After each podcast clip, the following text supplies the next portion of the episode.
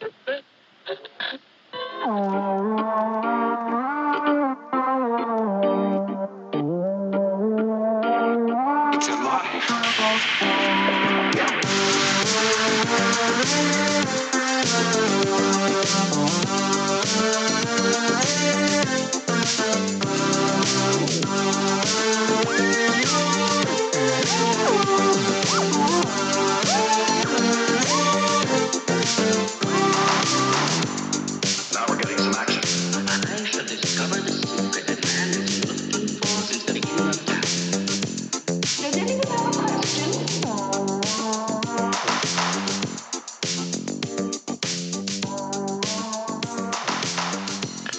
Doré, Maxime Doré, salut, bienvenue dans le demain dans le monde de la tech, de la technologie, de la technologie, euh, surtout, surtout des business euh, en tech, surtout des ventures, surtout des, des unicorns. On a parlé des unicorns, des business qui valent plus d'un milliard.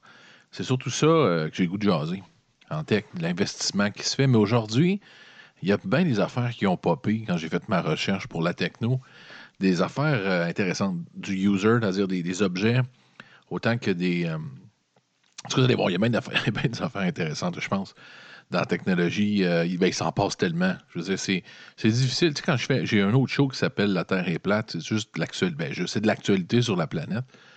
Puis euh, ce show-là, c'est, écoute, il faut vraiment, il faut que je trouve les, nouvelles. Il y en a beaucoup aussi, mais ça se répète énormément les nouvelles dans le niveau, de, au niveau international. Tout le monde a pas mal les mêmes nouvelles.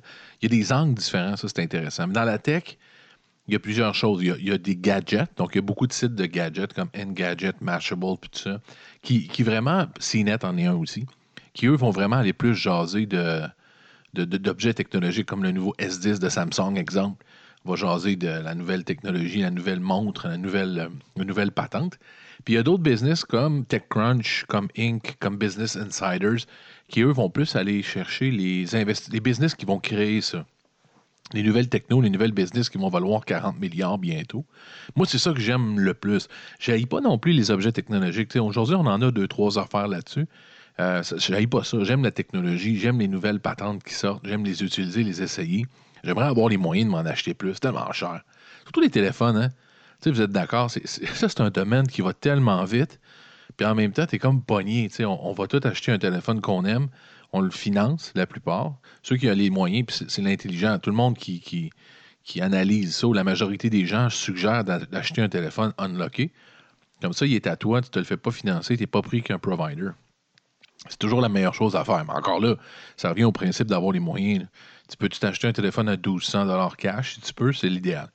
C'est l'idéal parce qu'après ça, tu peux changer dès qu'il y a un forfait plus intéressant parce qu'il y a une loi au Canada qui est passée où ils ne peuvent plus t'attacher, ils peuvent plus dire ben, ton numéro de téléphone est avec moi. C'était le même dans le temps. C'était vraiment dégueulasse. Il fallait que tu finisses ton 4 ans, même s'il y avait des deals ailleurs, c'était vraiment pas drôle. Ils ont changé ça, donc ils ont fait des lois pour ça. Par contre, les compagnies ont réussi encore à nous attacher. C'est pas mauvais, ils sont intelligents de le faire. Moi, je suis, je suis pour le capitalisme.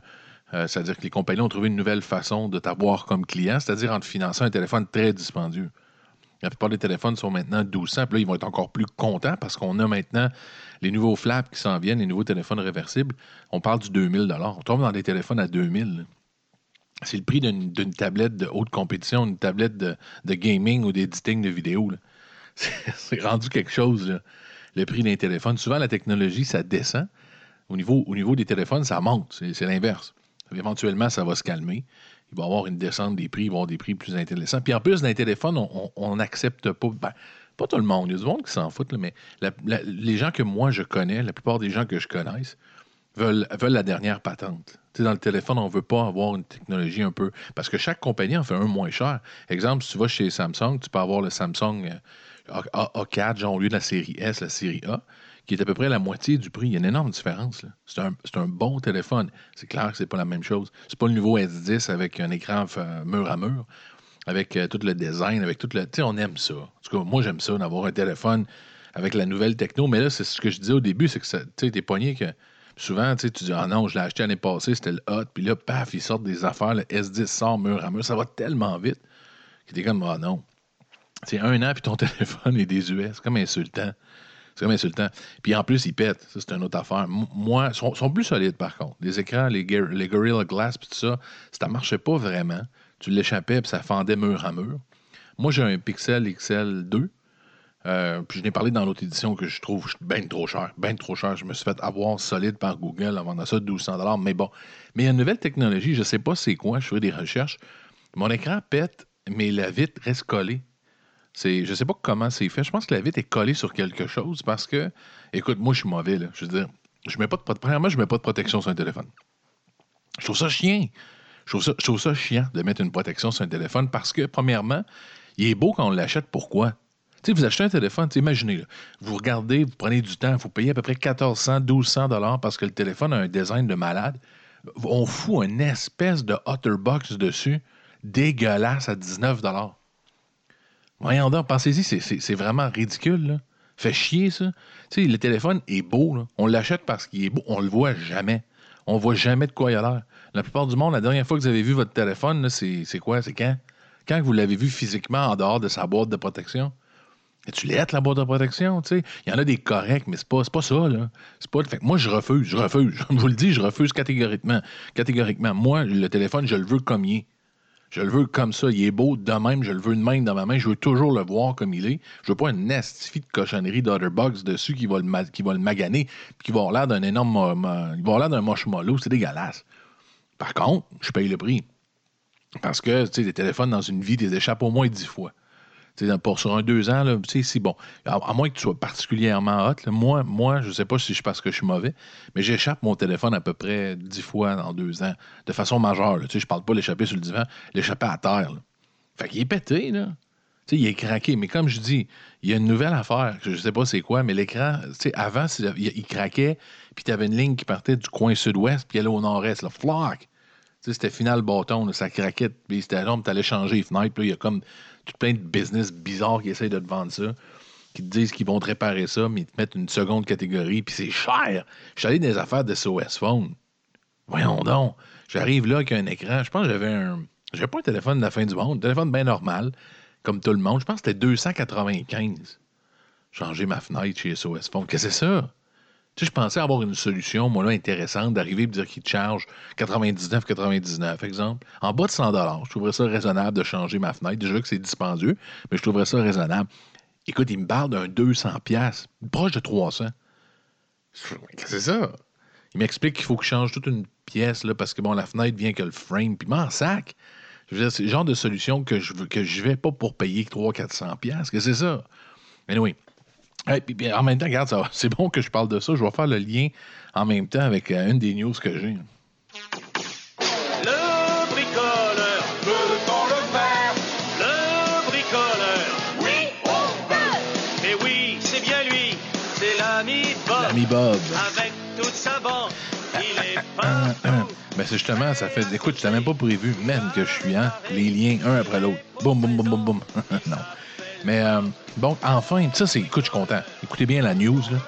faut que les compagnies le, fassent, le fassent toutes. C'est tellement intelligent. Google, maintenant, annonce qu'il répare les téléphones Pixel 3 et les 3 XL. Donc, il commence avec la dernière catégorie. Tu vas dire, ben, ils ont toujours réparé le téléphone. Non, mais écoutez, il pas de même. C'est sûr que si j'avais une garantie, puis ça, c'est le genre d'affaires. Vous avez tout, l'avez tout déjà vécu, peut-être, ou vous l'avez passé proche de le vivre. Envoyer, réparer une tech, là, c'est un cauchemar, ça. Tu donc un ordinateur, un laptop, un dernier, puis là, il fonctionne pas. Tu vas où? Tu sais, tu retournes chez Best Buy, puis là, lui, il t'explique qu'il faut que tu renvoies ça chez. chez. Euh, chez. chez Dell. Man, là, tu te dis, man, ça y est, c'est neuf mois, là, ça, là. Là, tu l'envoies chez Dell, c'est pas clair. Tu reçois un message deux, trois semaines après. Tu sais, ton ordi, t'en as besoin, là. Tu sais, c'est comme pas, pas, pas à point. Hein. Tu sais, la, réparation d'ordi puis la mise à jour de c'est pas à point. C'est encore dégueulassement lent. T'es mal à l'aise. T'as quasiment pas le goût d'y aller. Quand t'as un petit fuck avec ton ordi, tu dis fuck you, moi je vais pas là. Non, non, je vais pas là. C'est clair que vous allez me. Vous allez, vous, allez, allez me saigner, ça va prendre 15 ans, vous allez me demander de chipper. En plus, tu vas quoi au bureau de poste, tu mets comme bon Maxime Doré, euh, Dell, Dell Canada en Toronto. Ça finit plus. C'est vraiment bon.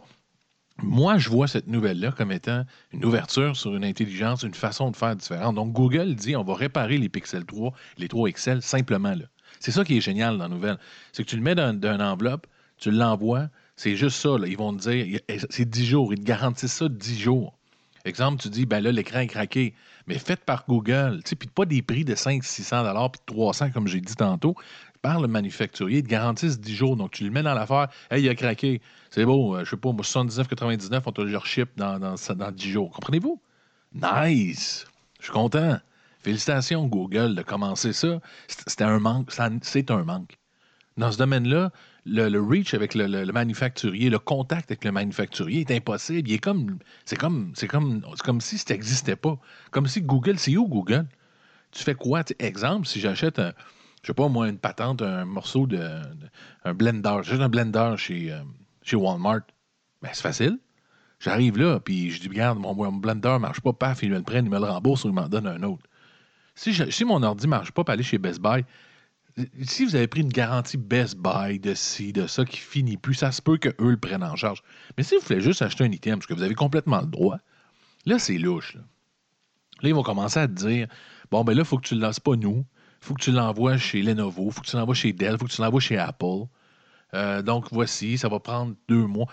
Il y, a un manque. Là. On est dans un, moment de l'histoire où il y a un service particulièrement intéressant dans tous les domaines, une facilité. Hey, dans le temps, je me rappelle, moi, tu allais porter un item, rapporter un item au magasin, c'était gênant. Ils te posaient 15 questions, il fallait vraiment que tu justifies. Ils ont compris à la longue, regarde, tu ne poses plus de questions au client. Tu le ramasses, tu le prends, puis tu le rembourses. Oui, on va avoir des pertes à travers des gens qui, par rapport, qui vont faire quelque chose qu'il ne fallait pas, mais en grande majorité, on va être gagnant parce que les gens vont tellement acheter sans se casser la tête qu'on va gagner. Même chose avec les cartes de crédit. Il n'y a aucune conséquence à acheter qu'une carte de crédit. Je vous le dis, quelqu'un va vous frauder pour 105 000 d'une journée à l'autre, il vous rembourse de même. Merci, bonsoir. Pourquoi ils font ça? Pas parce qu'ils sont gentils. Ils font ça pour que tu achètes sans te poser de questions. Une carte de crédit, tu poses, si vous vous posez des questions à donner une carte de crédit à quelqu'un, posez-vous-en jamais. Quelqu'un vous demande une carte de crédit, même si c'est quelqu'un avec euh, avec un seul œil, un seul œil, un seul bras, puis qui est là, puis qui te dit ça à maintenant. Tu peux, donne-y, au pire, c'était pas sûr. Ça change à rien. Tu te fais rembourser comme ça. Donc, que Google offre ce service-là, démocratise ça, qu'on sorte un peu de cette espèce de philosophie-là. En tout cas, moi, c'est le feeling que j'avais. Si j'ai une techno qui marchait pas, j'étais mal à l'aise. J'étais comme, souvent, j'allais vivre avec. J'allais essayer de le réparer moi-même, ou bien j'allais vivre avec, ou j'allais me présenter d'un réparateur un peu bizarre de fond de sous-sol à Loretteville. Moi, je suis dans la région de Québec, donc le fond de sol de Longueuil, c'est à Montréal. C'est comme, t'es comme, il va arriver quoi? Donc, Google offre ça maintenant. Si vous avez un Pixel 3 un Pixel 3 XL puis qui craque, qui casse, c'est sûr qu'il y a sûrement une garantie aussi. S'il fait juste arrêter de fonctionner, ça va être. C'est juste plus rapide. C'est juste logique. Non, êtes-vous d'accord? C'est juste logique d'offrir un service logique euh, qui ne prend pas 15 ans puis tu es en contact direct avec Google. OK, let's go, la gang. Tout le monde, on veut ça. On veut. Je sais qu'Apple, avec le Apple Store à Sainte-Foy, moi, je suis à Québec, il y en a à Montréal aussi. Ça, je sais que tu peux te rendre directement avec ton item, c'est moins pire pour Apple. Apple s'est amélioré là-dessus aussi. Mais les autres compagnies comme Dell, Lenovo, HP, euh, toutes les patentes comme ça, Samsung, ainsi de suite, je vais où? je fais quoi? c'est comme, non, je veux un contact direct avec Samsung. Je veux parler directement avec Lenovo. Je veux parler directement avec Dell en deux secondes qui me disent, c'est quoi qu'il y a ton ordi? Hey, renvoie-moi là. Tu un contact avec le manufacturier qu'on n'a pas dans ce domaine-là, c'est bizarre. C'est bizarre parce que c'est un domaine qui se targue d'avoir la dernière technologie. Puis en même temps, ils ont l'air d'être arriérés, solides euh, à, ce niveau-là. Fait que félicitations Google. Bon, là, j'ai dit Pixel 3 puis 3 XL. Je ne sais pas pourquoi ils commencent juste avec la dernière techno. Peut-être c'est un avantage, ils veulent le vendre plus, puis ils veulent que les gens se garochent dessus. Quoi rapport? Pourquoi ils ne l'offrent pas pour le Pixel 2 tout de suite? oui, j'imagine que ça va venir, mais je trouve ça un peu. Je trouve ça un peu. un peu, un peu bizarre, mais oui. 5, 4, 3, 2, 1. Ils sont partis.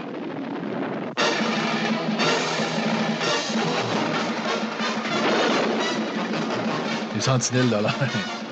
c'est genre d'affaire qu'on connaît toutes, mais y a quelqu'un qui a déjà vu un épisode réellement, les sentinelles de l'air? Tu sais, je sais pas, euh, on connaît pas mal toute la patente, là, mais je me jamais vu ça. C'est plus nos parents qui ont vu ça. Moi, j'ai 40 ans, c'est plus nos parents. Ben, il y avait, y avait la version Team America. Quel bon film, Team America. Team America, fuck yeah, c'est tellement bon. Euh, la nouvelle dans Techno, il y, a deux, y a deux grosses nouvelles, mais une des grosses nouvelles en Techno, c'est le retour de la navette SpaceX Crew Dragon. Euh, félicitations, sincèrement, à notre ami Elon Musk. Elon Musk qui, qui, a ses forces et faiblesses, un très grand homme d'affaires. Un peu, un peu égocentrique, euh, commence un peu à avoir une grande gueule puis à se mettre dans le trouble. Là-dessus, par contre, il fait des belles business. SpaceX, bon, ceux qui ne savent pas, SpaceX, c'est la compagnie d'Elon Musk. C'est une compagnie qui fait des lancements de fusées euh, dans l'espace. Tu sais, quand tu quand pense-y, là, tu te dis, moi, je vais faire une compagnie. Tu sais, quand tu es jeune, tu dis, je vais être astronaute. Jamais qu'on a même imaginé, étant jeune, vouloir créer des fusées. Ou euh, ben, peut-être travailler pour la NASA, peut-être, mais genre, je vais avoir une compagnie de fusées. C'est quelqu'un qui a dit ça?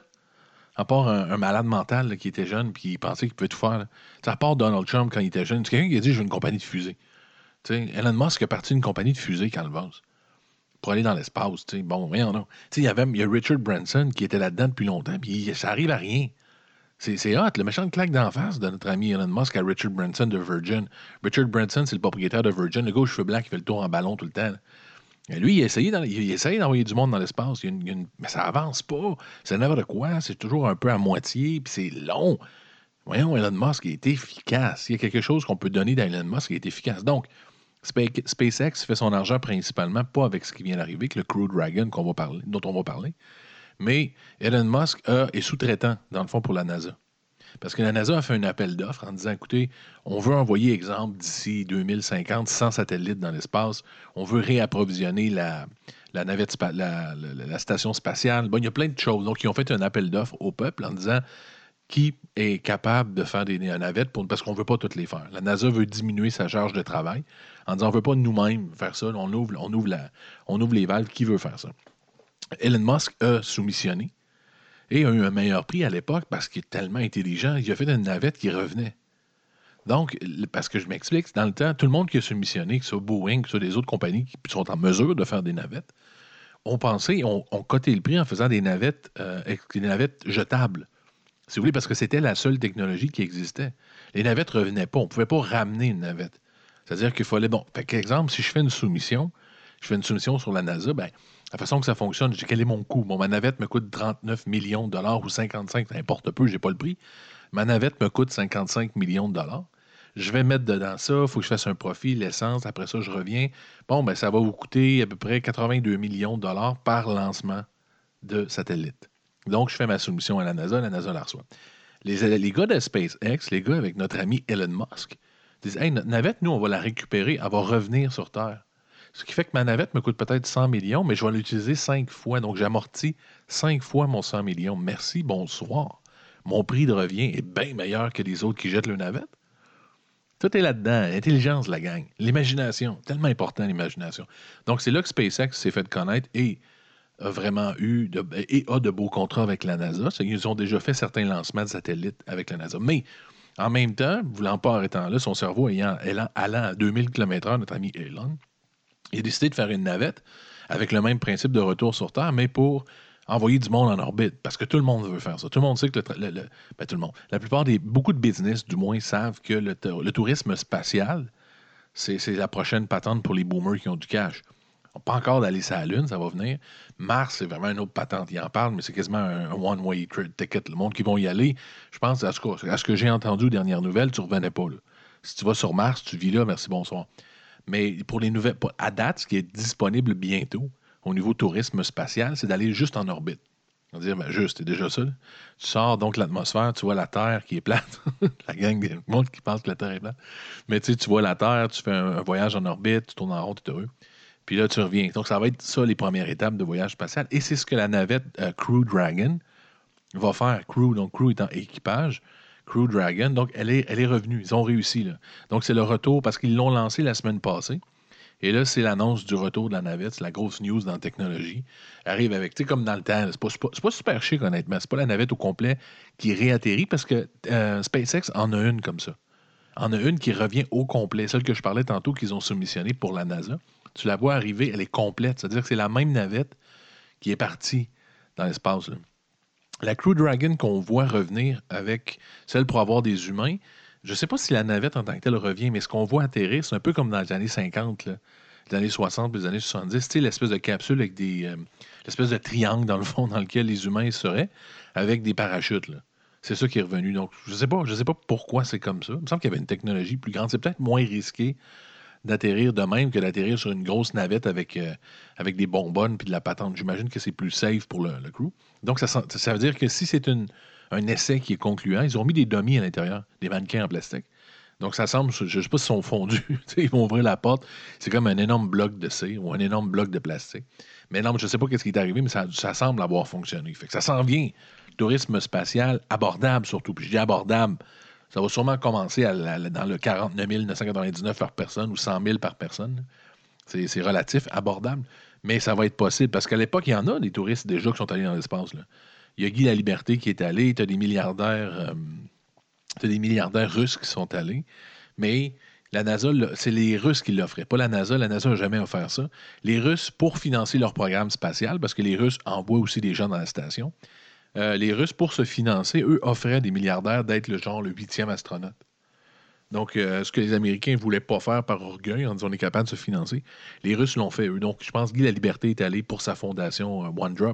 Il y a les Russes, euh, un milliardaire russe qui est allé aussi. Donc, ils sont passés par l'agence spatiale russe qui, elle, offrait cette possibilité-là. Mais dans ce temps-là, c'était pas 100 000. Je pense que ça coûte. Je pense que ça coûtait pour aller avec les Russes dans l'espace chose comme 15 millions. 15 ou 20 millions de dollars pour être un, euh, pour être un spectateur de la mission. Euh, c'était pas donné à tout le monde. Encore là, ça ne le sera pas encore. je répète, ça va être autour de 100 000 pour du, Crew Dragon avec Space. Je sais pas. Honnêtement, je ne connais pas le prix. Je dis ça en même temps. J'ai aucune, aucune idée de ce que va être le prix. Mais ce ne sera pas 20$. piastres, là, OK? Mais éventuellement, moi j'ai 40 ans, j'imagine que de mon vivant, je vais y aller. Je fais un, je fais un- je fais un, euh, un statement, j'imagine que de mon vivant, si vous avez moins de 40 ans, encore plus, vous avez mon âge, je pense que d'ici ma mort, moi je pense mourir vers 88 ans. J'ai toujours dit que j'allais mourir à 88 ans. Je pense avoir l'opportunité d'y aller en bas de 10 000.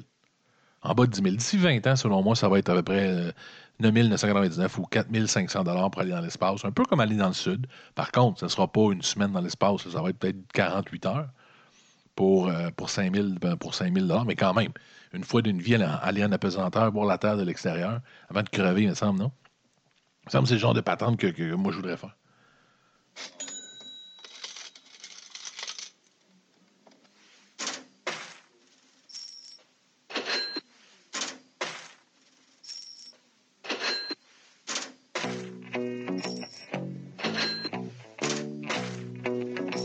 Money. Money. Le, le cash. C'est drôle, de- un rapport qui sort souvent par, Forbes des, euh, des fortunes, puis notre ami Mark Zuckerberg. Mark Zuckerberg qui ressemble à, un robot. Il y a beaucoup de memes sur Internet sur Mark, hein, le robot. Tu sais, j'en reviens pas encore. Vous l'avez vu, hein, Mark, quand il est devant le Congrès américain ou quand il est en entrevue, n'importe quelle entrevue. Euh, Il y, y a des fois où on dit ça en blague, puis on le dit souvent, ça. Tu sais, quelqu'un qui est surpris, il a l'air d'un chevreuil là, qui, qui, qui voit un, un char arriver avec les, les phares dans les yeux. Mark Zuckerberg a toujours l'air d'un chevreuil avec les phares dans les yeux. C'est le genre de gars qui est overwhelmed, dépassé tout le temps par les événements. Sais, genre, genre de. Quoi? Euh, euh, quoi? Euh, pardon? Sais, tout le temps comme, voyons donc. c'est- Pourtant, le gars, il, a, il a une fortune, absolument. On va en parler justement. Le gars, il a fait Facebook, il a eu de l'adversité. il- faut qu'il. Il est propriétaire de. Il un des hommes les plus riches au monde. Il a l'air comme stressé, trouvez-vous? Il a l'air comme déconnecté, dépassé par les événements tout le temps. D'où assis-toi deux secondes puis réalise t'es qui, là. Réalise un peu que t'es l'homme le plus riche au monde, puis assis-toi un peu en angle, tu sais. Il y a du monde qui se prennent pour d'autres que j'ai déjà vu euh, euh, dans, les bars de Québec, là. Sais, du monde qui sont assis comme s'ils avaient créé la planète, sont assis, là, comme des pimps, toi, chose, puis ils travaillent au Best Buy. J'en ai vu de même, là. T'as de Mark Zuckerberg qui là, euh, oui, euh, hein? Hein? Hein? Il a tout le temps l'air un peu fessé par les questions qui sont posées, les yeux qui vont y sortir de l'orbite. Je sais pas ce qu'il vit, je sais pas c'est quoi son problème. Il doit souffrir d'anxiété, ce gars-là. Euh, donc, sa fortune a baissé de 9 milliards l'année passée à notre ami Mark Zuckerberg. 9 milliards qu'il a perdu l'année passée. C'est- hallucinant. C'est, ça fait dans le dash. Pensez-y. Donc, il il parle des milliardaires. Donc, euh, CNN Business a repris la liste de Forbes. Celui qui a perdu le plus, donc, c'est Mark Zuckerberg. Il a perdu 9 milliards en fortune. Regardez-vous, dans notre vie, on ne fera même pas un million souvent en- total. Cet homme-là, l'année passée, a perdu 9 milliards de sa fortune totale. Est-ce que ça le met dans la rue? Non. Mark Zuckerberg, donc, est passé de 71 milliards de dollars de valeur à 62 milliards. Il est passé de 71 à 62. Mais pareil, il a perdu 9 milliards. Hey, 9 milliards, juste 1 milliard, tu peux vivre une vie de malade toute ta vie, tu peux tout acheter ce qui existe. Il en a perdu 9 l'année passée. Pourquoi? Ben parce que, écoute, justement, les yeux, il les a perdus à cause de ces mots yeux de chevreuil dans, au Congrès. Il y a eu des ups et des downs chez Facebook avec les niveaux de la sécurité, le niveau des fake news. Facebook est, est shaky. Facebook n'est pas normal, mais Facebook est shaky. C'est-à-dire que son modèle d'affaires a été shaké l'année passée, ce qui fait que la business a perdu. Donc, il a perdu cet argent-là. Pourquoi? Parce que la majorité de sa fortune, c'est des shares, c'est des actions de Facebook. Donc, si Facebook baisse, Mark baisse. C'est aussi simple que ça. Mais il a perdu quand même 9 milliards le 12 l'année passée. Euh, il y a d'autres de ses amis qui ont monté. Notre ami, euh, l'autre qui s'est divorcé, Amazon, Jeff Bezos, euh, lui, a monté 19 milliards. ça n'a pas de sens. On est comme dans un autre monde. Hein? ça n'a plus de sens. Il a monté de 19 milliards l'année passée, Jeff Bezos. Il a monté 19 milliards, il est rendu à 131 de valeur. 131 milliards. Mais là, ça va baisser. Il s'est divorcé. Fait il y a une bonne partie qui va aller à sa, chérie. Bill Gates a monté aussi, Bill. Monté de 90. Il a monté de 6 milliards, Bill. Fait que Warren Buffett, lui, euh, il a baissé d'1,5 milliard parce qu'il y a des problèmes dans l'investissement de Buffett. La femme la plus riche, la femme la plus riche, tout ça n'a pas rapport, mais je l'avais juste pour dire L'Oréal. Euh, Françoise Bettencourt, la, la petite fille du fondateur de L'Oréal, elle a 49 milliards. Elle, Bettencourt, elle a donné elle, elle a donné, c'est une femme assez âgée, elle était en amour, juste une petite parenthèse, elle était en amour avec un, artiste qui est très, très jeune. Elle, elle genre 85 ans, Bettencourt, puis lui, lui il, a, a genre, je sais pas moi, 30 ans, le gars, puis c'est un artiste, puis elle est tombée en amour solide, puis elle dit, je veux jamais que tu te stresses, et je veux que tu crées. Tu sais, pensez-y, c'est pour un artiste idéal de dire, tu stresses-toi plus avec l'argent, crée. Tu es là pour créer. C'est le rêve de tout artiste. Par contre, il a donné un milliard. Je veux plus que tu te stresses, euh, buddy. Hey, les enfants se sont mis à capoter. Les enfants ont dit Hey, non, non, non, qu'est-ce que c'est ça, un milliard à ce gigolo-là, qui, juste pour qu'il crée. Juste pour dire, donc, euh, notre ami, euh, notre ami, notre ami le chevreuil qui, voit un char arriver, Zuckerberg, a perdu 9 milliards l'année passée.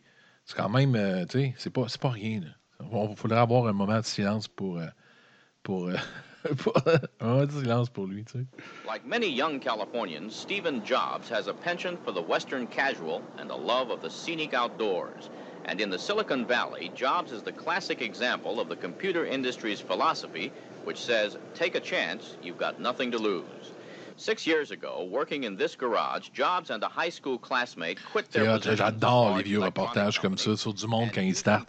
Là, ils startent pas Jobs dans ce reportage-là. Il l'appelle Stephen Jobs. Euh, on penserait qu'on est en 1940 en plus. Hein? Le reporter, il parle comme des années 40, mais ça, c'est les années 80, avant qu'il sorte l'Apple en 84. Il est déjà très riche, là. Steve Jobs, anyway, c'est dans ses débuts quand même. Tu le vois en basic, tout content. Euh, j'ai fait, un, fait un show euh, ben, dans celui-là sur Demain en Tech. C'est pas pour me vanter, mais c'est pour vous montrer que vous écoutez un show intéressant, pareil, puis un show qui a du bon sens. Il y a deux, trois nouvelles là-dedans, vous allez voir, qui confirment ce que je vous dis depuis deux semaines, depuis que j'ai commencé le show. C'est pour vous montrer, dans... parce que, tu sais, si vous écoutez quelque chose juste pour dire que je dis un peu n'importe quoi, je dis tout ce qui me passe par la tête, puis ça n'a pas de sens, ça sert à quoi? C'est divertissant, mais vous allez apprendre un paquet de conneries qui n'a pas de sens, vous allez avoir l'air des losers quand vous allez dire ça quelque part. Juste pour vous dire que j'étudie vraiment ce que je dis. Je vais vraiment en profondeur dans ce que je dis. J'ai un certain talent de déduction aussi, ce qui fait que ce que je vous dis a un certain sens. Pourquoi? Apple vient d'annoncer des lunettes de, réalité augmentée pour 2020. Je vous l'ai dit, je, vous rappelle, je ne sais pas, je vous ai parlé de. Je vous ai parlé de, deux technologies qui existent dans le dernier. Il y a l'augmented reality, donc la réalité augmentée, comme l'Oculus. Pas l'Oculus, mais comme celui de, Microsoft. Et puis, vous avez là aussi la technologie de, virtual reality, du Oculus Rift, puis de, HTC Vive, toutes ces compagnies-là qui, eux, font un monde complètement virtuel. J'ai dit entre les deux, il va y avoir un gagnant. C'est pas les deux qui vont survivre. C'est un peu comme VHS Beta. Un peu quand il y a une guerre Blu-ray, puis il y avait. C'était quoi, l'autre? Western Digital. Il y avait Blu-ray, je pense, puis il y avait Western Digital. Je ne me rappelle plus exactement ce qu'il y avait. Mais il y avait deux technologies dans le Blu-ray, c'est Blu-ray qui a gagné. Bon. De ce côté-ci, il y a une technologie, et je vous le dis, celle de Microsoft est hallucinamment 100 fois plus intéressante comme technologie que la virtual reality, c'est l'augmented reality. Donc, on dit dans la nouvelle ici qu'Apple se lance là-dedans. Apple a réalisé, écoute, c'est là que ça se passe. Donc, c'est des lunettes que vous ne voyez rien de différent dans votre pièce. C'est-à-dire quand vous mettez ce casque-là, vous voyez, vous voyez votre pièce normale, mais on augmente la réalité. C'est-à-dire que vous pouvez mettre des murs de couleur que vous voulez, puis rajouter des télés, rajouter des blocs. Donc, c'est l'avenir. C'est clair que c'est l'avenir. Je ne sais pas pourquoi il y en a qui ont aussi tardé que ça à virer vers l'augmented reality comparé au virtual reality qui est tellement lourd. Il faut que tu crées tout l'univers, puis c'est pas réaliste. Et en même temps, je vous dis, il y a deux nouvelles en même temps qui sortent qui confirment ce que je vous ai dit de, de la puissance de Microsoft avec son idée comparée à la réalité virtuelle. Il y a Apple, premièrement, qui dit qu'en 2020, qui se lance, c'est vraiment le genre dernière minute, là. Tu sais, quand tu réalises quelque chose un peu trop tard puis que tu es Apple, ils disent non, on s'en va dans la, réalité augmentée. On, part là-dedans. là. Ils sont en retard solide sur Microsoft. Félicitations, Microsoft, qui a été en retard solide les dernières années pour bien des affaires. Mais Microsoft a fessé dans le mille avec la réalité augmentée. Donc, d'ici 2020, Apple dit on va être là. On va être un joueur. Et en même temps, HTC Vive, qui est un des premiers à sortir la réalité virtuelle, c'est con à dire parce qu'HTC va nulle part avec ses téléphones, mais c'est eux vraiment qui ont fait ça dans le il y a 4-5 ans avec la VR, la réalité virtuelle. Tous les gamers en ligne, tous les Squeezie sur euh, YouTube, tous les, gamers qui parlent de games sur, euh, sur YouTube, tous les YouTubers, si vous voulez, utilisaient le HTC Vive, l'utilisent encore. En même temps, la nouvelle, la nouvelle conjointe, donc Apple qui se lance dans le- la réalité augmentée, il, HTC Vive coupe à peu près 20 employés là-dedans, qui est à peu près son total workforce au niveau du, de la virtual reality. Vive qui est le leader. Vive qui est un des plus forts. Bon, il y a l'Oculus Rift qui s'en vient chez Facebook, mais, mais je pense que Facebook a réalisé, puis est en train de réaliser qu'ils ont la mauvaise techno. Ils ont acheté une technologie à gros prix qui est le VR. C'est pas le VR, la gang. Je vous le dis, le VR, c'est pas l'avenir. C'est trop lourd, c'est trop complexe, c'est pas assez réaliste. Ça donne mal au cœur. L'augmented reality, c'est l'avenir. Il y a autant de possibilités de jeu, il y a autant de possibilités de buzz, mais en plus, tu peux l'appliquer dans le day-to-day, puis tu peux le vendre ta technologie à la médecine, tu peux le vendre à la mécanique, tu peux le vendre à tout. Ce qui fait que l'avenir est dans l'augmented reality. Donc, Apple se lance là-dedans, ça en donne une grosse nouvelle. Microsoft a maintenant la compétition, mais ça va être un par un, ça va arriver. Vous allez avoir IBM, vous allez avoir, euh, vous allez bien sûr Facebook, qui selon moi va abandonner le VR, va se, va- lancer rapidement lui aussi dans l'augmented reality, va acheter un gros joueur là-dedans. Donc, c'est l'augmented reality qui va, euh, prendre le dessus. C'est, selon moi inévitable. Et on le voit, on le voit. Puis c'est ça, je veux veux pas me flatter dans le dos, mais juste vous reconforter que je dis pas n'importe quoi. OK? Quand j'ai une nouvelle, je l'ai étudiée, je l'ai pensée, je l'ai lu partout, je prends du temps avant de dire quelque chose. Je lance pas, je répète pas ce qui est dit. Parce que c'est dit, j'analyse, puis des fois, ça n'a pas de sens, puis je le répète juste pas. Quand j'ai l'impression que c'est n'importe quoi, je le répète juste pas. Je peux me tromper, comme tout le monde, mais je prends du temps. Juste pour vous dire que je prends du temps à, à penser à mes affaires.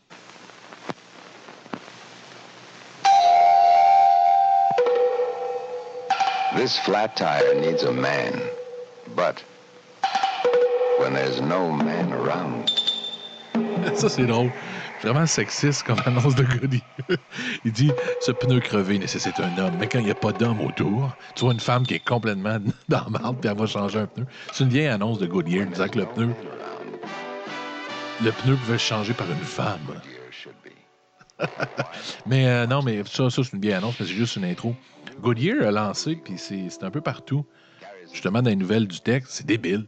Ils ont lancé un pneu, OK? Mais en même temps, tu sais, il y a plusieurs choses dans ce nouvelle-là. Je vais vous dire, premièrement, c'est quoi la nouvelle? Vous allez voir, quand, tu sais, il y a trois, quatre aspects. Là, voyons donc. Goodyear lancé un pneu pour fitter sur les chars volants, premièrement. OK, fait que là, premièrement, tu, lis la nouvelle, tu dis, OK, fait que là, eux, Goodyear, tu sais, quand Goodyear est rendu à faire des pneus, c'est qu'il y a un véhicule quelque part qui se développe, là. Tu sais, c'est pas exemple si tu me disais euh, BMW est en train de travailler sur un char volant. Tu OK. Mais quand c'est rendu que Goodyear participe, c'est que c'est pas. Tu sais, Goodyear va pas. Goodyear peut pas arriver puis dire euh, OK, ben je vais faire un char volant de zéro. Tu sais, je vais faire, je vais créer un char volant, puis un jour, bon non, exemple, ou, ben, ou bien dire ça comme ça, c'est mieux. Goodyear dit, ben un jour, il va peut-être avoir un char volant comme ça, fait que je vais faire des pneus comme ça. Sais, ils peuvent pas faire ça. C'est bien trop un guess. Eux, c'est des fournisseurs de pneus sur un véhicule existant. Mais Goodyear a designé donc un pneu révolutionnaire pour les véhicules volants. C'est-à-dire qu'il y a quelqu'un quelque part qui a donné un hint sur ce qui s'en vient des véhicules volants. Et tu vois dans l'annonce qu'ils vont, il y a comme un petit vidéo, allez le voir si vous voulez, ça s'appelle Goodyear euh, Car, Fly Cars, écrivez euh, Goodyear Tire Car Flies, genre les mots comme ça. Et vous voyez, c'est un pneu donc qui est c'est un peu un pneu comme s'il était coupé en deux. Tu sais, quand vous coupez un pneu en deux, ben, c'est comme si. tu sais, quand vous coupez un pneu en deux, là, le samedi, quand vous n'avez rien à faire. non, mais si vous imaginez un, un pneu coupé en deux, il y a comme plein de. C'est dur à décrire. Il y a comme plein de petits rayons dedans qui bloquent. Là. Dans le fond, tu ne pourrais pas passer ton doigt à longueur. Comme, c'est, c'est comme des espèces de. Ah, ah, oui, le meilleur exemple que je peux donner, ça ressemble à, un moteur d'avion. Tu sais, un moteur d'avion avec les, les pales qui tournent, ça ressemble à ça à l'intérieur du pneu Goodyear. Donc, c'est un peu une moitié pneu avec les pales. On dirait que c'est des pales d'avion. Ben, dans le fond, c'est logique, c'est carrément ça que ça fait. Je pense que c'est ça en le décrivant. Vous allez voir, ça fait avec la nouvelle. Donc, ce pneu-là, vous avez un véhicule et, et je pense que la technologie, la raison pour laquelle, la façon qu'ils vont faire le véhicule qui vole bientôt, parce que ça s'en vient selon moi quand même dans une quinzaine d'années, ils font style drone. Drone étant le plus stable, étant le plus logique, parce qu'on n'avait pas pensé à ça. Quand on regarde des films du, passé, des films qui parlent de futur comme Retour vers le futur ou bien des films des années 50, 60, c'est toujours un véhicule normal avec une propulsion, c'est-à-dire un ou un véhicule avec une espèce de, de, puissance en dessous du feu bleu. Mais tu sais, c'est quoi ce feu bleu-là? On n'a jamais vraiment. On s'est dit, euh, bon, il y a du feu bleu puis ça part. Mais non, la, technologie qui semble la plus plausible pour faire un véhicule qui va voler, c'est le principe du drone. Donc, le pneu de Goodyear roule donc avec ton véhicule. Il a la capacité de rouler. Et quand tu le tournes vers le haut, donc vous imaginez facilement, ça ressemble à des propellers, ça ressemble à un moteur à l'intérieur. Donc, se met à tourner, devient des hélices, dans le fond. Donc, le même pneu qui est le pneu de votre automobile devient la propulsion, devient l'hélice pour qu'il devienne un drone. C'est super bien fait. C'est vraiment, vraiment, vraiment impressionnant. J'ai trouvé ça particulièrement exceptionnel. C'est cool, c'est beau, ça fit, ça fait futuriste, mais c'est surtout logique. Comprenez-vous? Parce que j'ai vu, moi, des affaires de chars du futur ou dans, de chars amphibies. Ça, c'est les pires. hein. Le monde qui désigne des chars amphibies, c'est tout le temps les choses les plus ratées. T'es comme, voyons donc, c'est tout le temps dégueulasse. Puis le gars, il est dans l'eau, puis ça y va quasiment jusqu'au cou. Euh, ça marche jamais, ça. Mais le, design dont je vous parle, allez le voir. Avec Goodyear Flying Car, euh, ça se peut, là. Puis que tu vois, puis en plus, comme je disais au début, il y, a une collaboration avec quelqu'un. Goodyear va pas faire d'auto. Goodyear n'est pas un manufacturier d'auto. Et je pense pas que Goodyear se lance jusqu'à créer le véhicule euh, comme ça. Je pense que Goodyear travaille avec quelqu'un pour avoir un pneu développé comme ça, ou du moins avoir un concept final comme ça. Mais puis quand vous regardez le véhicule, ça se conduirait. Il ne faudrait pas un cours de, de 1000 heures. Il faudrait pas être un pilote de Boeing 747 pour conduire cette patente-là. C'est logique. Ça lève simplement comme un drone très stable. Les pneus deviennent donc les propellers. Et quand tu atterris tranquillement, les pneus sont aussi un caoutchouc, donc font une espèce d'absorption du choc. C'est super logique. C'est super intelligent. C'est bien fait. C'est cool. C'est ça. J'ai l'impression que, que ça va être ça. A un véhicule volant, moi, je vais mettre tout mon cash dans le char volant avec les pneus de Goodyear. je sais même pas pourquoi je dis ça, mais en même temps. Play Something's Cooking in My Kitchen by Dana on my Spotify. I can't find Something's Cooking in My Kitchen by Donna on Spotify. It's no Donna. Cow. Fucking cow! Alexa. Cow. Cow! Play. Um, device or contact do La you fille, elle want to m'arrache. Ça dit qu'Alexa. euh, Alexa. Alexa n'est pas capable de reconnaître l'accent scottish. J'ai de la misère à le dire aussi. Fucking cow! Tu sais, une vache, elle traite de vache, tu l'entends quand ça fait bip, là, elle dit fucking cow! Parce qu'elle essaie de demander une tune, mais elle comprend pas l'accent scottish. Fait que la fille, elle est frustrée, elle dit fucking cow! Mais y a, puis encore là, une- je vous ai dit, il y a une nouvelle. Donc, le fait que Apple se lance dans la réalité virtuelle augmentée, je vous disais que j'en avais parlé. Il y a une deuxième news qui vient fesser aussi, qui correspond. Puis j'ai pas vu, là. Je ne l'avais pas vu d'avance avec, avec ce que je sors. C'est vraiment, c'est sorti out of nowhere. Je n'avais pas prévu ça. Il y a euh, nos amis d'Amazon avec Alexa qui dit qu'il y a une nouvelle ajout simple aux fonctions qui est reconnaître une chanson, carrément Shazam. Il va avoir le Shazam intégré, puis c'est pas Shazam. Donc, il va avoir un Song ID feature. Donc, si tu lui demandes qu'est-ce qu'il joue comme chanson ou j'entends une chanson, c'est quoi? Donc, la fonctionnalité de Shazam va être inclue maintenant dans Alexa. Pourquoi je vous dis que j'en avais parlé? Ceux qui ont écouté mon spécial sur la Death Row, le spécial Death Row de la Tech, ce, spécial-là, j'ai parlé des entreprises qui allaient crever bientôt et j'ai mis Shazam là-dedans, justement parce que les gros joueurs vont intégrer cette techno. C'est tellement simple comme technologie. Et le moment où vous l'avez à même votre téléphone chez Google, à même votre téléphone chez Apple et maintenant chez, sur Amazon avec Alexa, qui va avoir Shazam? Qui va aller downloader Shazam? Si c'est intégré dans votre téléphone? C'est une question de temps avant que cette technologie-là soit intégrée. Donc, c'est la mort de Shazam. Ça finit là. C'est pour ça que j'avais dit ça. Et ça, le confirme encore. Je suis tombé sur la news aujourd'hui. Je fais, Hein, j'en ai parlé la semaine passée sans voir cette nouvelle. Je savais pas. J'avais mis Shazam en danger sans voir qu'Alexa allait mettre cette feature-là. Mais tu vois, une semaine plus tard, on le voit. Ça commence. Ça va être partout. Vous allez l'avoir dans Google Android, vous allez l'avoir dans Apple avec son OS c'est l'avoir, euh, l'avoir partout.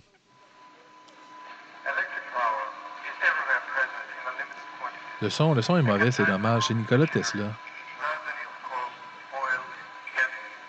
Il parle d'électricité, il parle d'énergie, parce que ceux qui ne connaissent pas Tesla, puis je veux pas parler de Tesla encore, je ne veux pas parler d'Elon Musk avec Tesla, c'est pas le but de, de cette intervention-là. J'ai mis Nikola Tesla, vous allez voir pourquoi.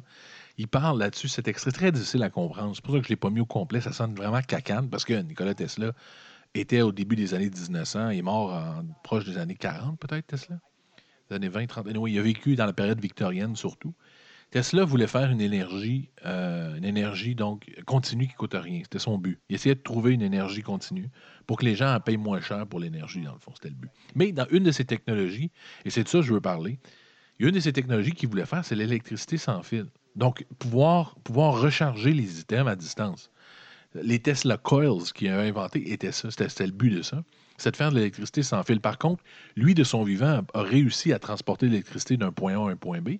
Mais si tu étais entre les deux, tu étais grillé solide, tu étais un poulet cuit. Il n'a pas réussi. Bon. Et là, il y a une nouvelle qui sort. Écoutez bien ça. Ça, ça fait ça souvent dans la techno, OK? Eux sont tellement habitués de vivre dans leur technologie que des fois, ils sortent une nouvelle comme si on était au courant que c'était logique. Écoutez bien la, nouvelle de Samsung. Samsung dit que leur future télévision, OK?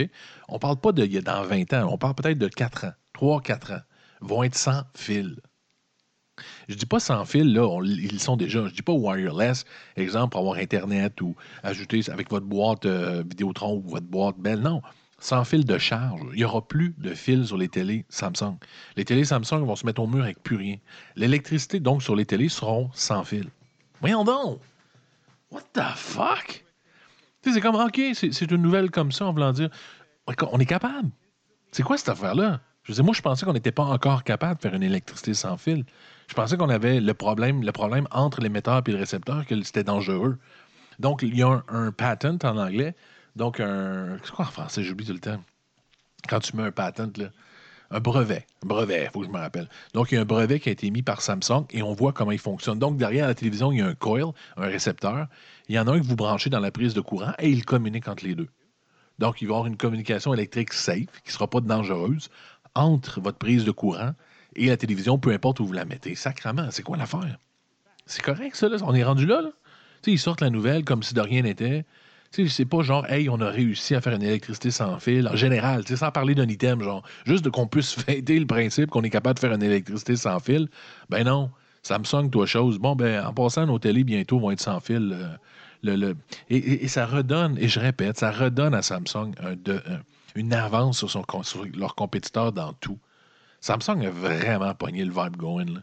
Parce que dans le téléphone cellulaire, je vous l'ai dit, Apple était toujours la personne qui, avec ses nouvelles sorties, initiait quelque chose.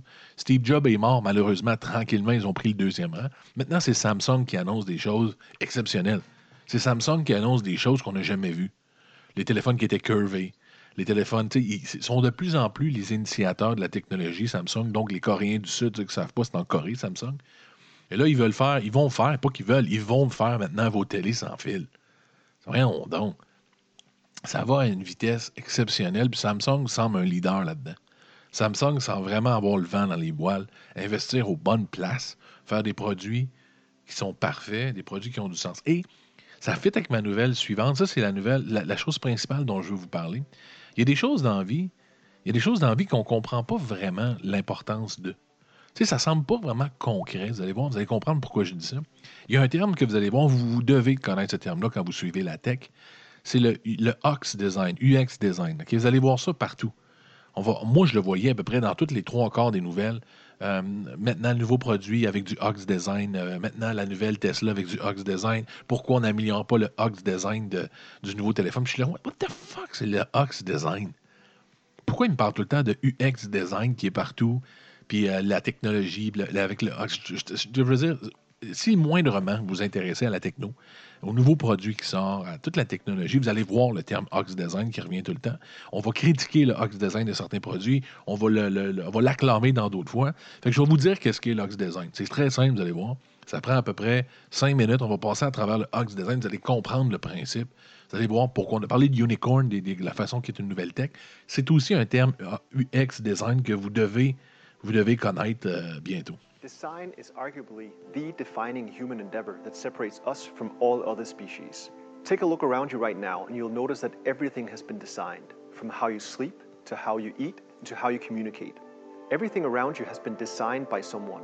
In other words, user C'est un- experience c'est une vidéo parce qu'il y y a une fondation, il y a une fondation qui s'appelle From how you interact with your interactiondesign.org smartphone to how your qui est en lien avec le professeur qui a inventé le Ox Design.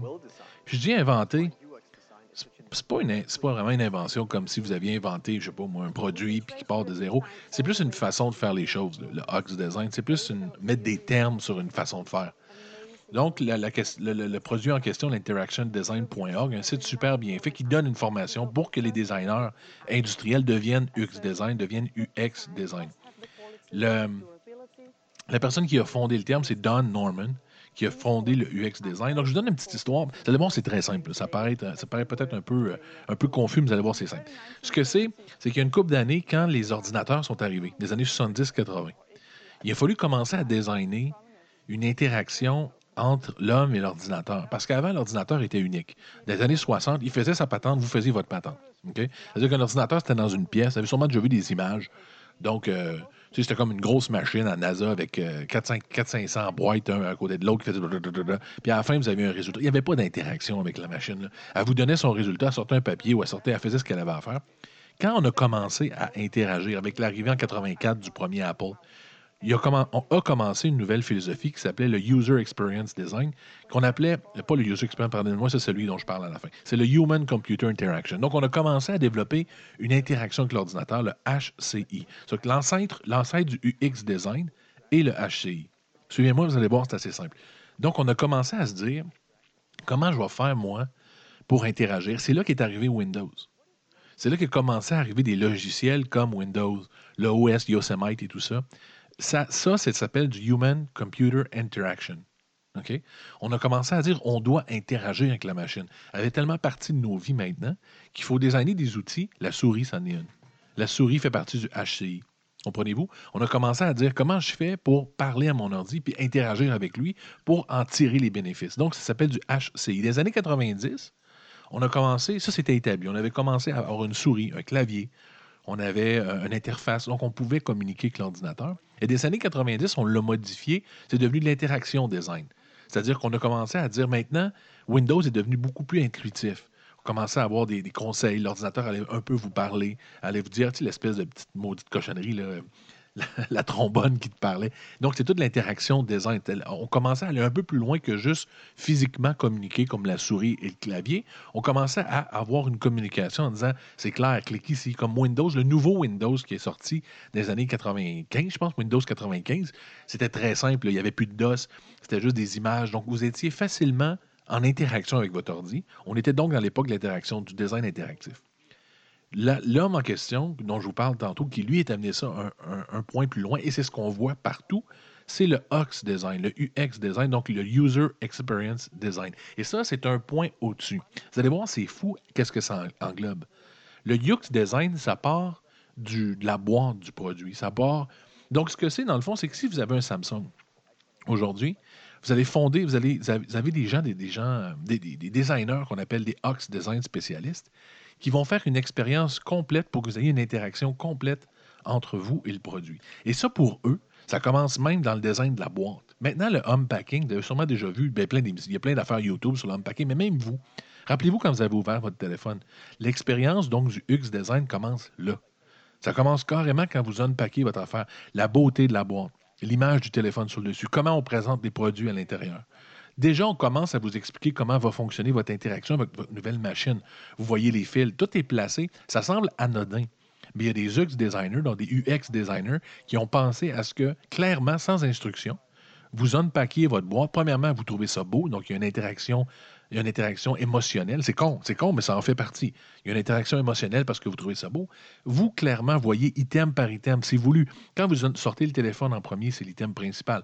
Vous avez le fil en dessous, donc vous allez comprendre inconsciemment que vous devez le brancher. Après ça, vous avez avec quoi je le branche, les écouteurs à la fin parce que je vais commencer mon interaction sonore. Donc, c'est toute partie. Donc, le UX design commence au point de faire la boîte. Après ça, quand vous le partez, quand vous le partez, il vous dit allô, tout ça.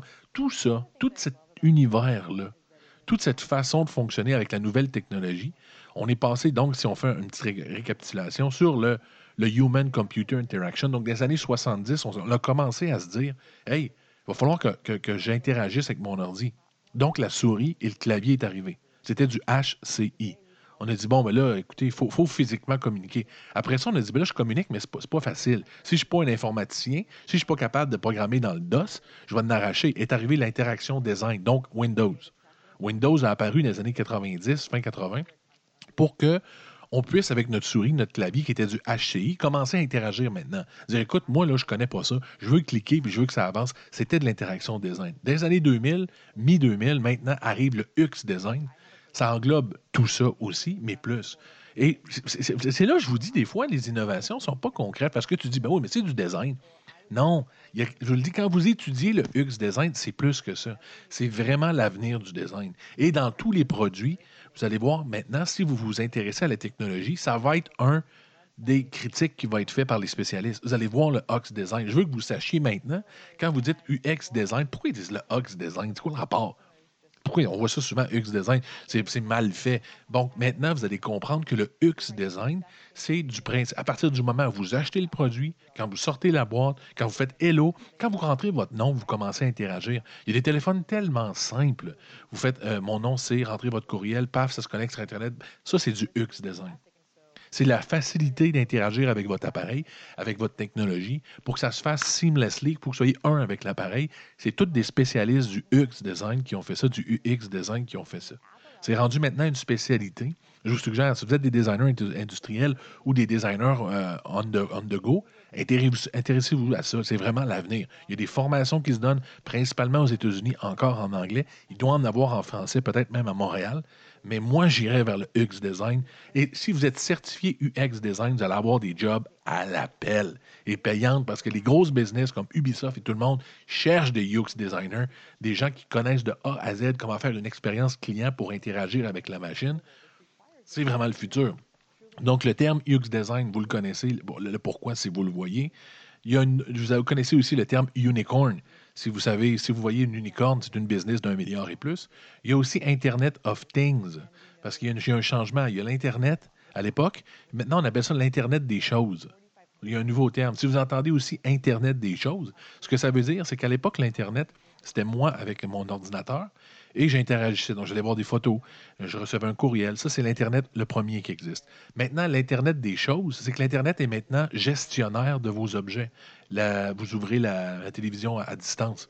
Euh, la télévision est contrôlée par ça, les lumières sont contrôlées par ça, la machine à café est contrôlée par votre téléphone. Ça, c'est l'Internet of Things. C'est le nouvel Internet, c'est le 2.0 ou même le 3.0 d'Internet.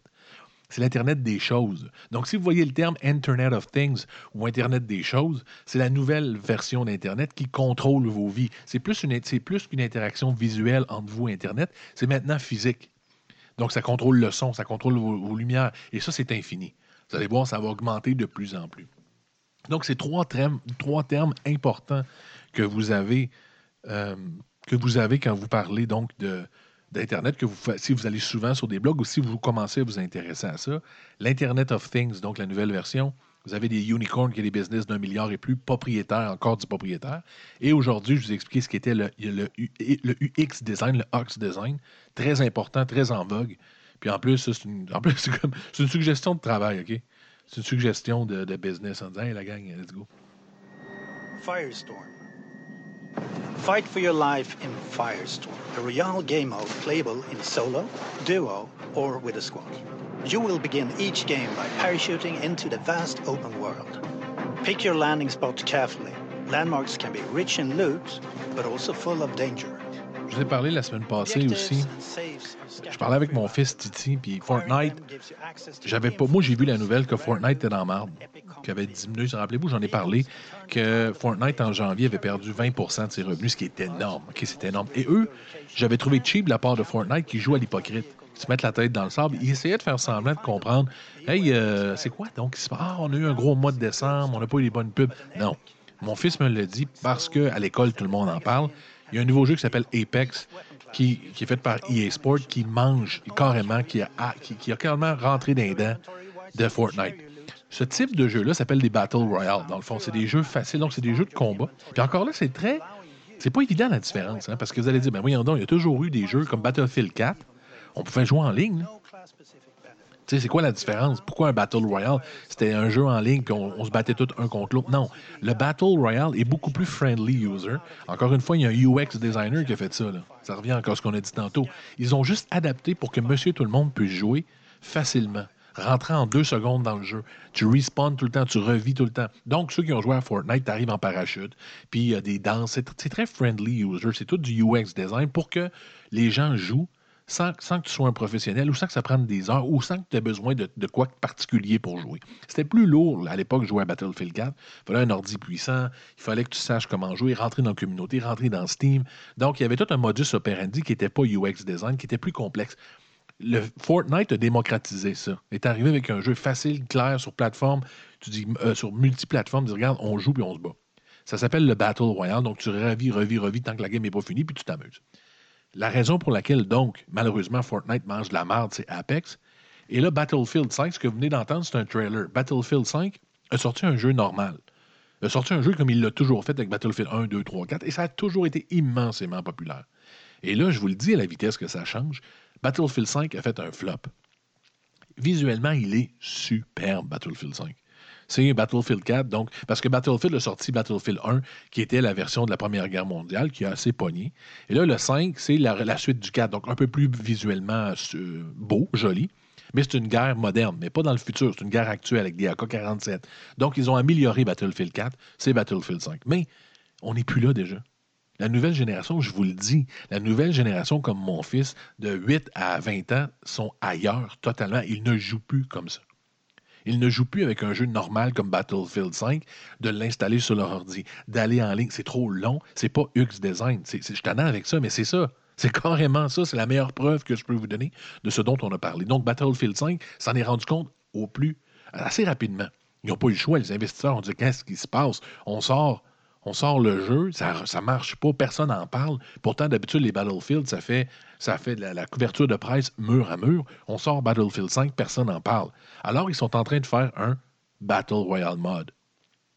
Ils n'ont pas eu le choix, ils se sont virés de bord en quelques secondes. Il y a des adolescents consultants qui sont venus dire Écoutez, on ne veut pas jouer de même, on aime mieux Apex, c'est plus facile, on se log en deux secondes puis on va se battre. Donc, Battlefield 5 annonce qu'ils vont faire un, un mode Battle Royale.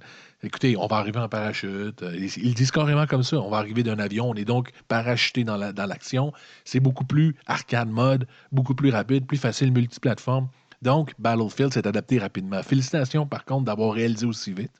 Parce que souvent, des grosses compagnies comme ça, ça prend un certain temps avant qu'on catch. Euh, mais ils ont rapidement dit écoutez, si on veut faire survivre la plateforme Battlefield, si on veut que ça continue à vivre sous Battlefield, qui est un titre hyper payant pour nous, c'est EA aussi en passant. Donc, ils connaissent le principe avec Apex. Ils connaissaient déjà la force de Battle Mode, mais ils ne savaient pas à quel Battle Royale, pardon, ils savaient pas à quel point c'était rendu fort, à quel point toutes les plateformes devaient s'en aller vers le Battle Royale. Donc, ils l'ont fait. Ils vont le faire avec Battlefield 5. Ceux qui avaient Battlefield 5, il va y avoir un mode qui s'en vient rapidement, qui va être le, le, le Battle Royale mode. Donc, ça va être une façon de jouer en ligne un peu comme Fortnite, mais moins quétaine. Parce qu'il faut dire que dans le milieu, quand vous êtes un adolescent, pour un ado, Fortnite, c'est quétaine. OK? C'était cool au début, mais c'est devenu quétaine parce que les jeunes ados s'en sont apparés avec les maudites danses. Les danses que vous voyez un peu partout, bizarres que les, les jeunes font. Comme je l'ai dit souvent, mais ça vient de Fortnite. C'est des danses Fortnite. Donc, les ados un peu plus vieux, tu sais, quand un jeune le fait, c'est comme à chier. Fait que Fortnite a perdu énormément de crédibilité. il y avait toute une clientèle d'ados entre peut-être 12 et 20 ans qui, eux, attendaient autre chose. Dans le fond, ils aimaient ça, jouer à Fortnite, ces ados-là. Mais ils ne voulaient pas se l'avouer. Ils ne voulaient pas jouer avec les kids. Tu sais, quand tu veux pas faire la même chose que ton petit frère, ta petite soeur. Fait qu'il y avait toute une clientèle qui attendait un jeu pour recommencer à jouer parce qu'ils aimaient jouer à Fortnite. Ben, Apex est arrivé. Donc, Apex est arrivé, ça a redonné la légitimité à cette génération-là de dire bon, ben là, on joue pas à Fortnite, on joue à Apex, c'est moins quétaine, il n'y a pas de danse, c'est pas, pas pour les jeunes comme Fortnite, et tout le monde s'est garoché sur Apex. Battlefield fait la même chose, donc va offrir un jeu plus mature. Battlefield, c'est pas gaga, c'est pas des danses, c'est pas, pas comme. C'est pas un peu cartoonish. Battlefield, c'est très réaliste. C'est une balle, merci, bonsoir, c'est des headshots et tout ça. Donc, Battlefield va se lancer dans le mode Battlefield Royal. Et ça va être, selon moi un succès. Parce qu'ils ils ont su s'adapter rapidement. Ils ont su donner aux clients ce qu'ils voulaient. Et pour boucler la boucle, puis pas pour être tannant, mais ça naît, je le dis, c'est juste pour confirmer ce que je vous ai dit. ceux qui ont pensé et proposé donc à Battlefield de le faire comme ça, c'est des, ex- des, c'est des gens qui sont experts en UX design qui ont dit écoutez, votre jeu est parfait, mais l'interaction que votre jeu a avec le public est dépassée. On va vous montrer comment créer une interaction des années 2019. Ça va tellement vite qu'on dirait même pas les années 2000, les années 2019. On va vous montrer comment transformer Battlefield. Vous le savez déjà, vous avez fait Apex, mais vous devriez donc aussi l'appliquer à Battlefield pour que l'expérience soit plus intéressante. C'était les news qu'on avait en Tech Today. Il va y en avoir d'autres lundi, mardi. Je fais, un- un épisode dès que j'ai assez de nouvelles. Dans le fond, ça peut être à tous les jours quand ça explose en nouvelles. Ça peut être aux deux, trois jours. J'essaie d'en faire le plus possible. Euh, le demain en texte est disponible dans le fond sur Spotify, sur Apple Podcast, Stitcher, n'importe quoi. Écrivez-le, vous allez l'avoir. Ou moi, je le mets sur mon SoundCloud, Maxime Doré sur mon SoundCloud à la base. Après ça, il est redirigé partout. Ou sinon, vous pouvez aller aussi sur mon Facebook. Il y a des images qui viennent avec, il y a plein de patentes. J'ai d'autres podcasts aussi, plein d'affaires que je fais. euh, sur les nouvelles dans le monde, il y a aussi des petits spéciaux que je fais. Je lis des livres dont je jette les héros. Vous allez voir, il y a plein d'affaires.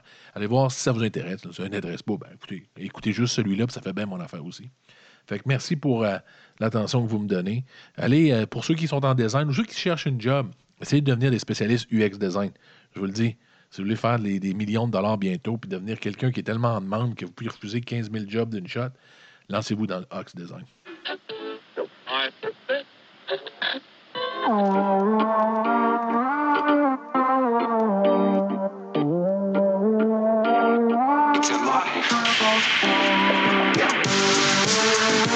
We'll be right back.